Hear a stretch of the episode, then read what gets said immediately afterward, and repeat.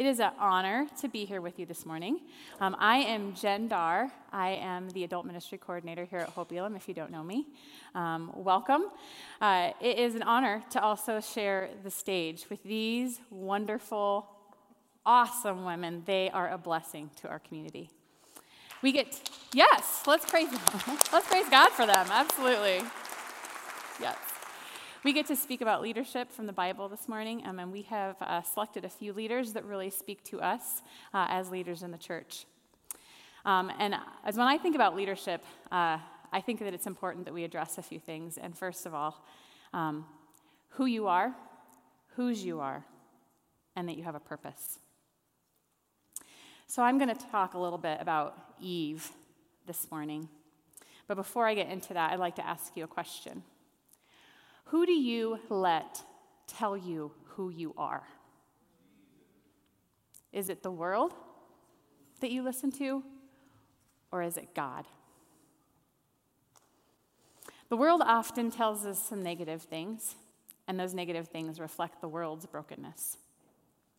When I think of Eve and the things that I have heard about her as I grew up, I heard that she's an afterthought, that she's inferior to, that she's weak and she's to blame. If you look at God, though, He usually has more positive things to say that reflect His goodness. In Genesis 1 27, it says, So God created human beings in His own image. In the image of God, He created them. Male and female, He created them. To me, to say that Eve, or women, if you will, are an afterthought or are inferior to, is belittling our God. Because how can anyone be inferior if you're made in the image of God? The God who always has been, who is, and who always will be, knew exactly what he was doing when he started creating. Stasi and John Eldredge address this in their book uh, named, called Captivating. And they describe God as the ultimate artist when making his masterpiece. I want you to think about a painter and the process that they go through to make a painting. You start broad with a background, and then you start to add shapes and form. And as you go through the process, more and more detail is added. When you get to the final touches, that's where the most intricate and intentional detail is added that brings such great beauty. So, if you think about that from the context of God creating, think of the big picture here. He created day and night, the seasons. Then He made the land and the sea and the air. Then He created all of the creatures that go within it. And finally, He created human beings the crown of creation. Think about how complex our bodies are. It is no mistake that God made Eve from Adam and that he made her last because he put great beauty into Eve. He gave her the ability to bear life, and that is a miracle. So, how could that be inferior? God knew what he was doing. In Ephesians 2:10, it says, "For we are God's masterpiece. He has created us anew in Christ Jesus, so that we can do good things that he planned for us long ago. We are God's masterpiece." That is a powerful statement that speaks to the fact that we were made in his image, and it also speaks to our purpose. Men and women were each given unique characteristics of God. One is not inferior to the other, but meant we are meant to complement one another and to work together for God's glory. So I'll say again that no one person is inferior to or superior to, but we are each given unique gifts, talents, and experiences to be used for God's glory. You have a purpose, my friend. You have purpose. You are here to be a light to the world by pointing people to Jesus. Jesus is the light of the world, and he said, You have a light that leads to life. When you shine this light, you are giving the gift of life through Jesus. I like Luke 15 32. It says, Celebrate this happy day, for your brother was dead and has come to life. He was lost, but he is found. Let's give that new life. And as we receive the love of God, we are to reflect that love and love each other well. For that is the great commandment to love one to love your neighbor as yourself. So friends, you are fearfully and wonderfully made. God knew all of the days of your life before a single one came to be. He can only tell you who you are accurately. The opinions of this world are not what's important. The acceptance and the approval of God is all that matters. And we live to please Him and to bring Him glory. So, God has a plan for you, and He wants to use your unique gifts within your unique sphere of influence. So, my message is for the ladies in the house today. It's for the guys too, but ladies, we have a great women's ministry here at Hope Elam, and we would love for you to join us to be the light, to bring life to one another, and to love each other well. As a church, we are called to shine our light in this community that God gave us. We are called to bring new life and to bring healing to a hurting world. And we are called to love, love, and love. For they will know whose we are by our love. It is my hope that when others see me, that they see Jesus, that they see his light, his life, and his love. I pray that my daughters see Jesus in their mother. I pray that they know his heart for them because of my love for them. You guys get a special treat that the 930 didn't get because there's a very special young woman here today. My daughter, my oldest daughter, it's her golden birthday and she turns 21 today.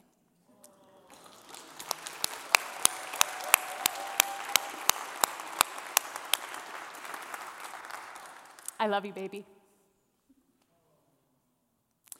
I'm not done yet, guys. There might not be a dry eye in the house when I'm done. Um, so when I was pregnant with my youngest, and my youngest is 18 months, by the way, so you guys can, can sort that all out. Um, my life's a little complex, but uh, I'm blessed. Um, but when I was pregnant with my youngest, I rewrote the lyrics to a popular song. Um, and I would like to share that with you, but I'm going to share that in the context of my oldest daughter this morning. But it's, I also felt like God was saying that each and every one of you, as children of God, need to hear it as well. So, Iris, dry off your tears. There's no need to fear. You are so loved. Oh, Iris. You're so beautiful. I can't look at her. You're wonderfully made and so special. Iris, there's only one you. You have things to do, only you can. Iris, you're God's precious gift. His light shines through you for His glory. Oh, Oh,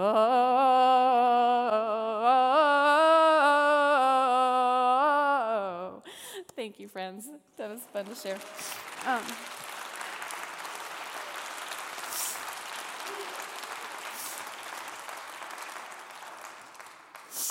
Oh, so I'll just end with this. Hope Elam. Be the light, give life, and love well. And now I would like to invite the beautiful and talented Cheryl Hurst up.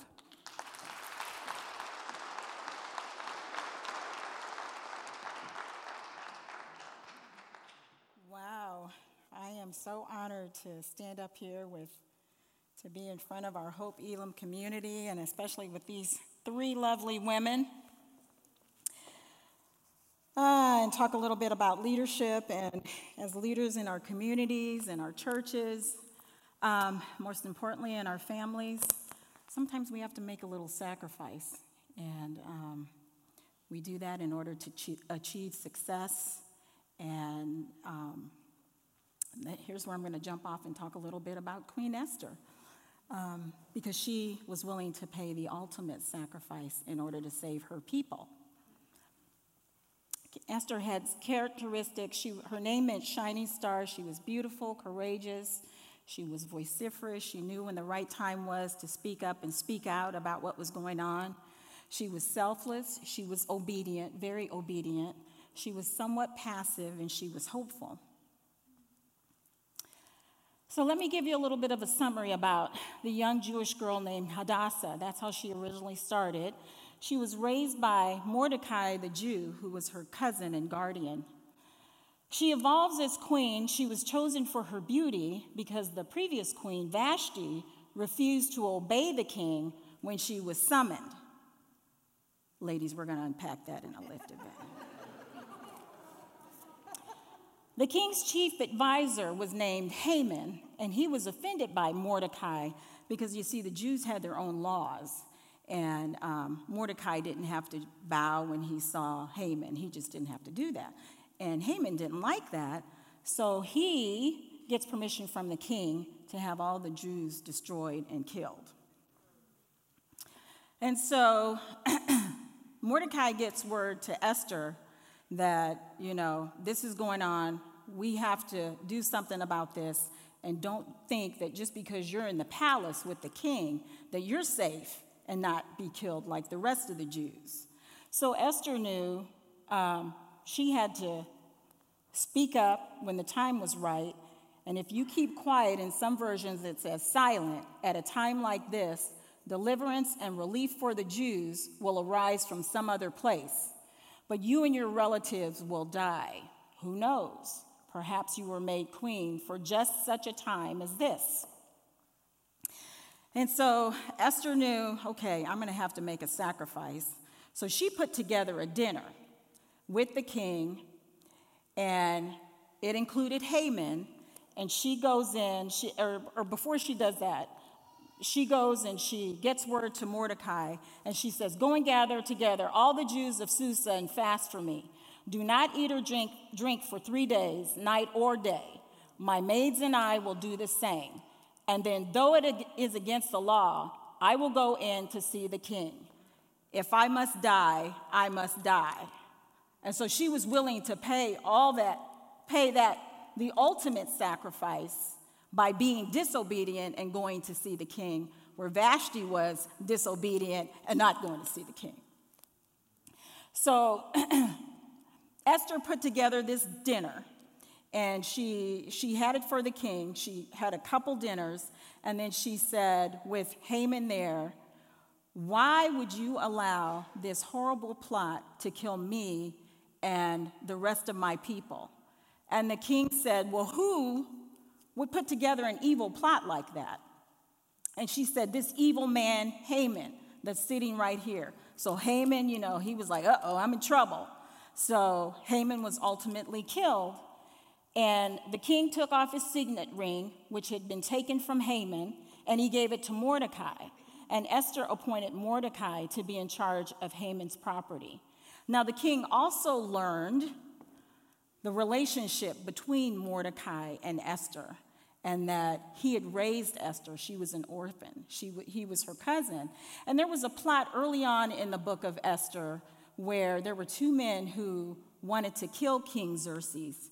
And um, Mordecai was the one that foiled that plot.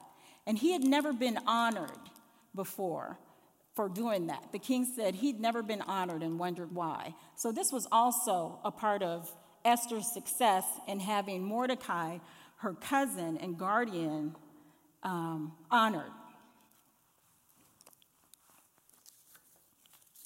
So I want to finish this with finish this with Queen Esther was a shining star who rose up.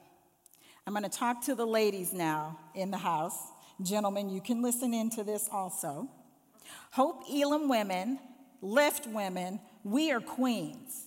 We are a chosen generation, a royal priesthood, joint heirs of Christ. We are shining stars with the Spirit of God in us.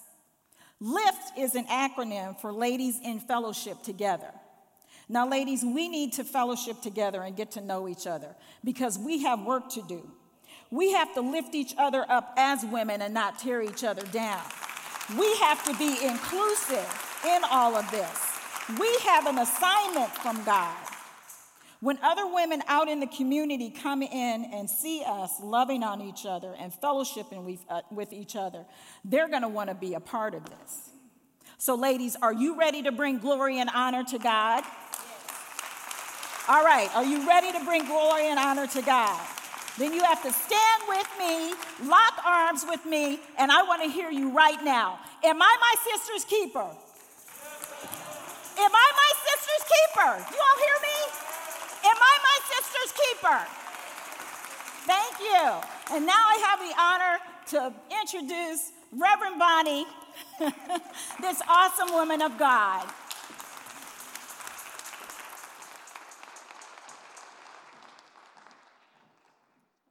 Hope Elam.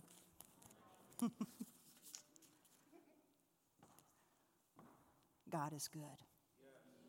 All the time. Throughout Scripture, God teaches us that He is no respecter of persons.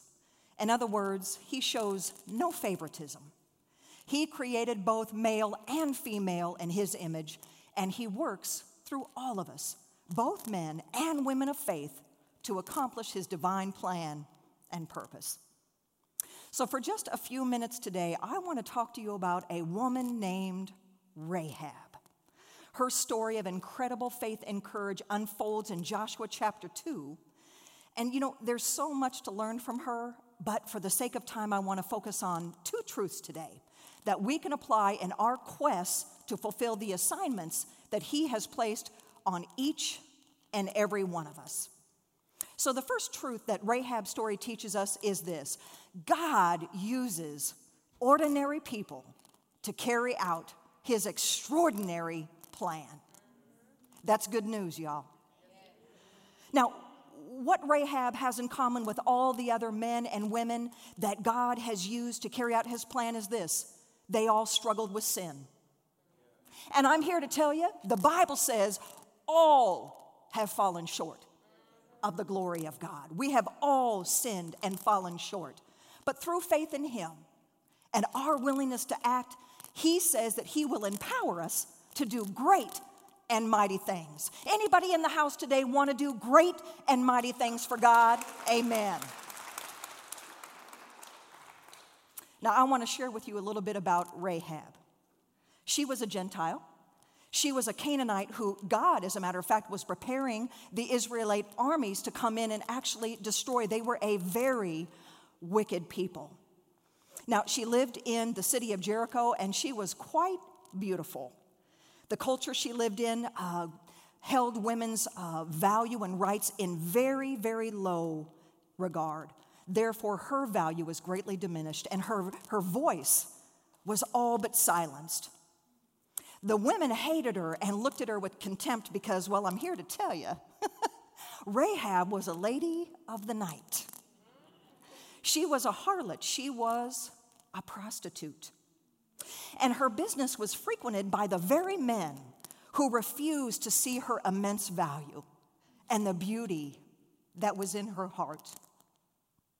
Now, the men that came to her house to frequent her business were always talking about this God of Israel and, and what God was doing with the people of Israel.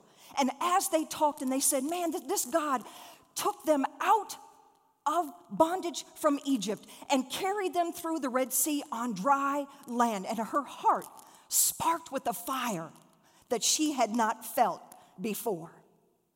And what was so neat is, is that what she didn't know is that when she was believing that, she didn't realize that God was listening to her heart.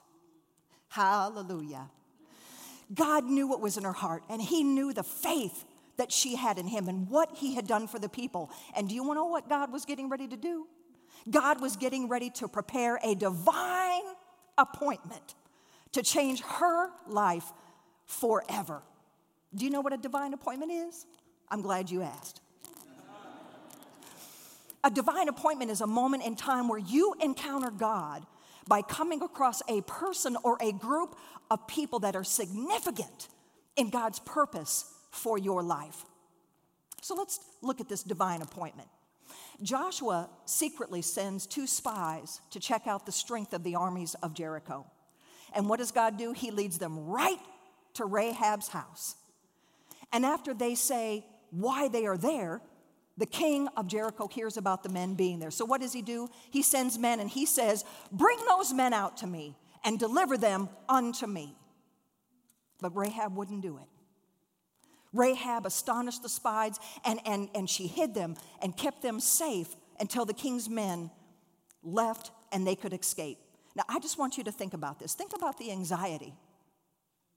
Think about the fear. Think about everything that must have been going through her mind and her heart and the courage that it took for her to persevere, to withstand her fears, to overcome that difficult situation. This woman led those men to safety. This woman had the courage to lead under that difficult situation. And I'm here to tell you that is inspiring, to say the least.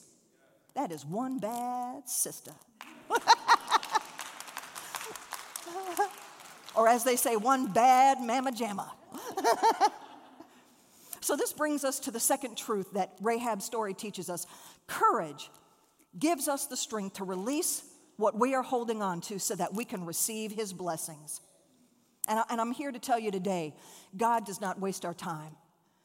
Every word that these women have prayed over, fasted over, waited on God, this is a word for somebody here today. And I'm here to tell you now, listen to me. Whenever God is preparing you to fulfill his purpose in your life, there will be sacrifices that you must make. He cannot give to you what He has for you until you release what you are so tightly holding on to. Amen? Tell me, what, what can God put in these hands? Can, can, can He put something in these hands? Because I'm holding on so tightly. But when I say to God, you know what? My job, that relationship, my control, my fear. And as I begin to let go, what can God do? As I let it go, God can put what it is that He has already prepared for me, He can put it right in these open hands. Amen. You've got to let go of whatever it is that you're holding on to because it's keeping you from being obedient to what God is calling you to. So Rahab had the courage to ask the spies. Can you believe that? She had the courage to ask the spies. She said, Listen, I did this courageous act. I want you to save not only me, but my entire family. So, in order for God to give her what she asked for, she had to walk away from so much. She walked away from her profession. That's her livelihood. She had to walk away from her people. She had to walk away from everything that she was comfortable with. Anybody here comfortable with what you're holding on to? Anybody familiar with what you've got in your hand? In order for God to give you something new, you have got to step up in faith. You have got to be willing to do whatever it is that God has called you to do. Now, I love what uh, Hebrews 11.1 says, and I love the Living Bible translation. Listen to faith. Faith is the confident, uh, confident assurance that something we want is going to happen.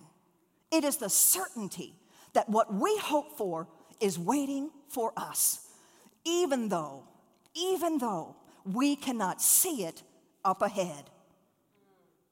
Now, here is what I want you to hear Rahab, who felt so unworthy of God's deliverance, Rahab, who felt so unworthy of his blessings, cast out by the community, looked at with contempt.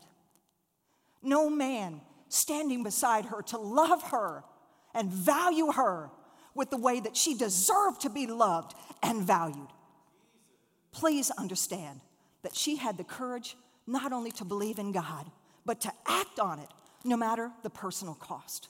There is a personal cost. No one understands more about that personal cost than the obedience to our Father's will than Jesus Christ. Jesus, the night before he was crucified, he laid in that garden and he cried out in agony for hours. And he said to his father, I want you to release me. I want you to release me from having to, to die such a torturous and agonizing death.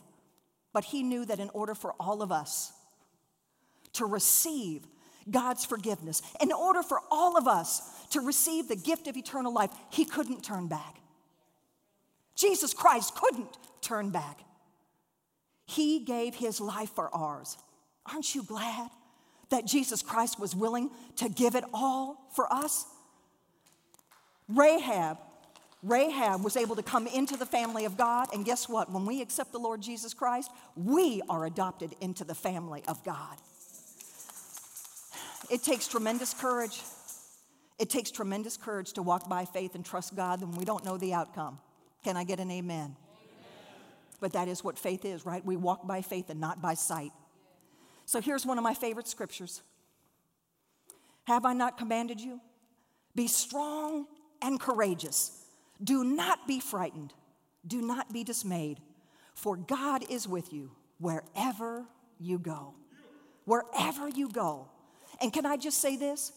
I can guarantee you that Rahab had it in her mind and heart. Is there anything too difficult for my God? And she made the decision at that moment that whatever she was holding on to, was it worth holding on to that and sacrificing knowing God? She knew that wherever she went, as long as she had God with her, she had everything that she needed. And without faith, it's impossible to please God because God is a rewarder of those who diligently seek him. So I just want to take a minute and tell you how God blessed Rahab. Rahab and her entire family were saved from destruction. She married Salmon, who is said to be one of the two spies that she was able to hide. And he was a prince of the house of Judah. So here, a one time harlot is in the leading families of Israel. Don't tell me what God cannot do. Don't tell me. Let me close with this. Because God uses ordinary men and women like us to accomplish extraordinary things, He arranged a divine appointment with Pastor John and Pastor Mike. And that divine appointment, that divine appointment brought this together. And because they were willing to sacrifice, do, do you all understand what it took for Pastor John and Pastor Mike? Everything that they had to sacrifice? Everything that they had to be willing to release, but they did it because they love God. They did it because they wanted to see us blessed and they want to see the community blessed. God has supernaturally brought all of us together because He wants to do extraordinary things. And I'm just going to end this on a personal note. Ladies, I, I walked into the church at the first time of age 21, and I had nobody in my corner. I felt unloved, unworthy. And you want to know what happened? God sent godly woman after godly woman after godly woman to step into my space and love me right where I was at.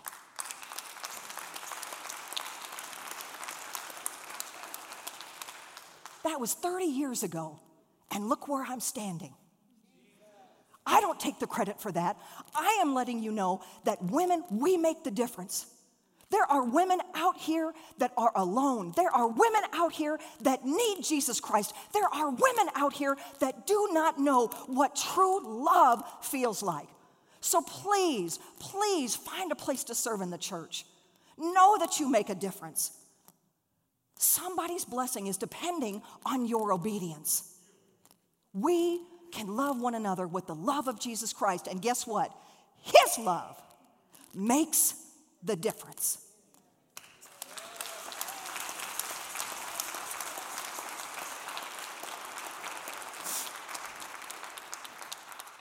It is my awesome opportunity to be able to introduce to you Pastor John's beautiful, talented, lovely, sassy, sassy wife, Miss Tiffany.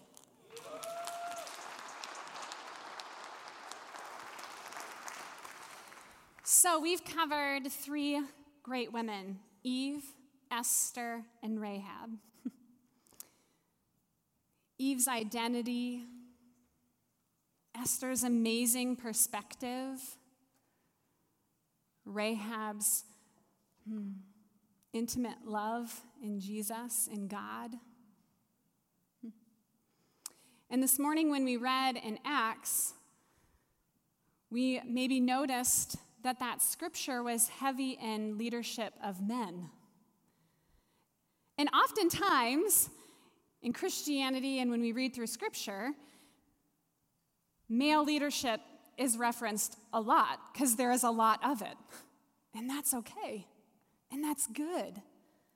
But if we take a second look, a deeper dive in scripture, we also see that there are powerful women powerful leaders that are weaved through.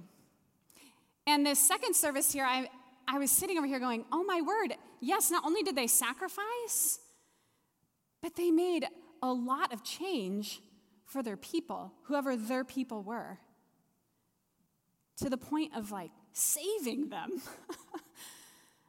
That's a really big deal. So, we've talked about these three lovely women, there are plenty more.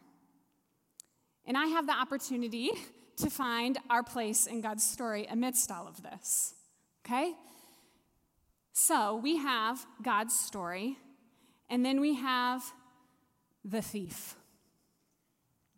In John 10:10, 10, 10, Jesus says, and let's read this together. In John 10:10, 10, Jesus says, "The thief comes only to steal and kill and destroy. I have come that they may have life and have it to the full. Turn to your neighbor and say, Life abundantly. Life abundantly, right?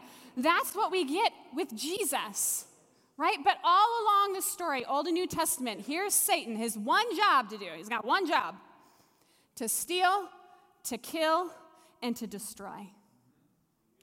And so for myself and for all of us, how does that play out? How do we get this abundant life and our scope of influence and our sphere of influence in our leadership every single day? How do we get this abundant life? And something that I've learned probably only in the last six months, actually, has been these terms replace, reframe, and rejoice. We want to replace for God's identity and his confidence. I want to walk these three through with you really briefly. In 2 Corinthians 10, it says to take every thought captive before the Lord, give it to the Lord. He will tell you if it's truth. So, to replace the lies with the truth, replace the lies of the world, replace the lies of what other people say about you that you know aren't true, but sometime win the day replace it for God's identity and confidence. When we have God's identity, we lead in confidence, we lead boldly. So, to replace, Satan wants to kill your identity, he wants to steal it. So, something is presented to you, and you have the opportunity to say, Is this a godly thought or a worldly thought? Is this the lie or the truth? And when we live in God's truth, we are able to then reframe. Okay? So, reframing is when you work intentionally and repeatedly at times to rewire, reframe your mind, your actions, your heart for God's perspective. God's identity, God's confidence, God's perspective. And sometimes in reframing, we need to be able to renew our minds. So, Romans 12, 2, well, the beginning of Romans chapter 12, it talks about no longer conforming to the patterns of this world, but instead to be renewed. When we renew ourselves in God's truth, then we are able to know what His good and pleasing will is for our lives. So, one way that I've seen this done, and one way that has been really helpful for me in reframing, is the world's way might say, I'm a mess. Hmm. But God's way, His perspective says, I'm human. The world's way might say, I can't do this. But we reframe that to God's perspective, and it's, I can do hard things. Sometimes leadership is messy. Sometimes we think we can't do it. but God's perspective simply says, You're a human and you can do hard things. Sometimes the world will say, I'm a failure. but to reframe that to say, I'm learning. I'm learning. The world's way will say, Why is this happening? Or I would say, like, was the deal? Like, seriously. but God's way, His perspective, God's perspective is, What is this teaching me? What is this teaching me? And when we reframe to God's perspective, we are able then to surrender, like what Bonnie so delicately said surrender, then we know God's will. So, reframing gives us that opportunity to know His will, to follow through. Replacing replaces the lies with the truth so that we have our identity and our confidence in God. And finally, rejoice so that we are able to rejoice in God's love. Rejoice always, scripture says, always not just on a good day, in the deepest of sorrow, in the worst pain, in the unending confusion that so many of us have probably felt recently, right? Rejoice always, because when we're able to rejoice, when we choose to rejoice, God says, I love you. Hmm. He says, You are beautiful, unique, strong, powerful, passionate because when you rejoice, you are also surrendering to saying, Yes, God, I believe that you love me, and I will hear the truths that you're saying to me. So we replace, we refrain, we reframe, sorry, refrain music. We replace, we reframe, and we rejoice. Those three things, plus a whole host of other things, have been so helpful for me, not only in this last year that we've all experienced so much, but also for me personally. Everyone has their different seasons in life that they go through. and I've been in a season of negative self talk. I've been in a season of not being good enough.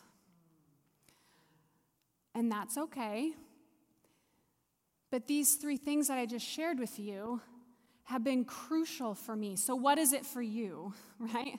We all have our things. Those are what it is for me to replace the lies with the truth, to reframe to find God's perspective, and to rejoice so that I know that God loves me. But why is this so important for us today to stand before you and talk about biblical leadership? Also, godly female biblical leadership as well. Why is this so important to look at this in your own life as well? Well, Hope Elam, we have a vision and a mission that is bigger than all of us combined. It's a God sized mission. And we are called into this mission, not because we are good enough.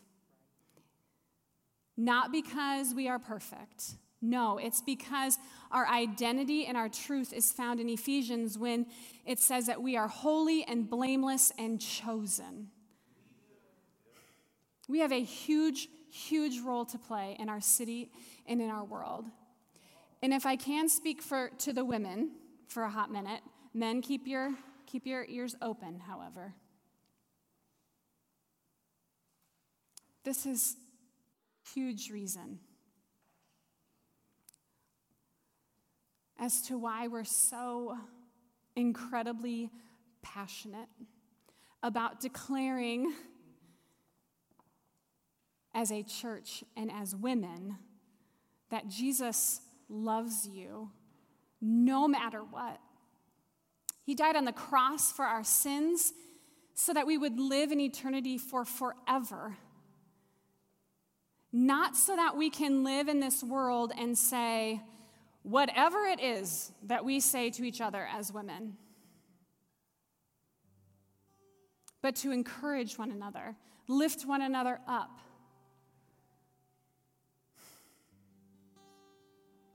And we have a role, women, in Hope Elam. You have been called just as much as anyone else because they're watching us. This is just a little snippet of gals that worship at Hope Elam. I happened to have cell phone numbers of some people and said, Hi, can you send me some pictures of your daughters? And I know all of them. And I'm passionate about them knowing who they are as women, especially this one in the middle here, who's Everly, our daughter.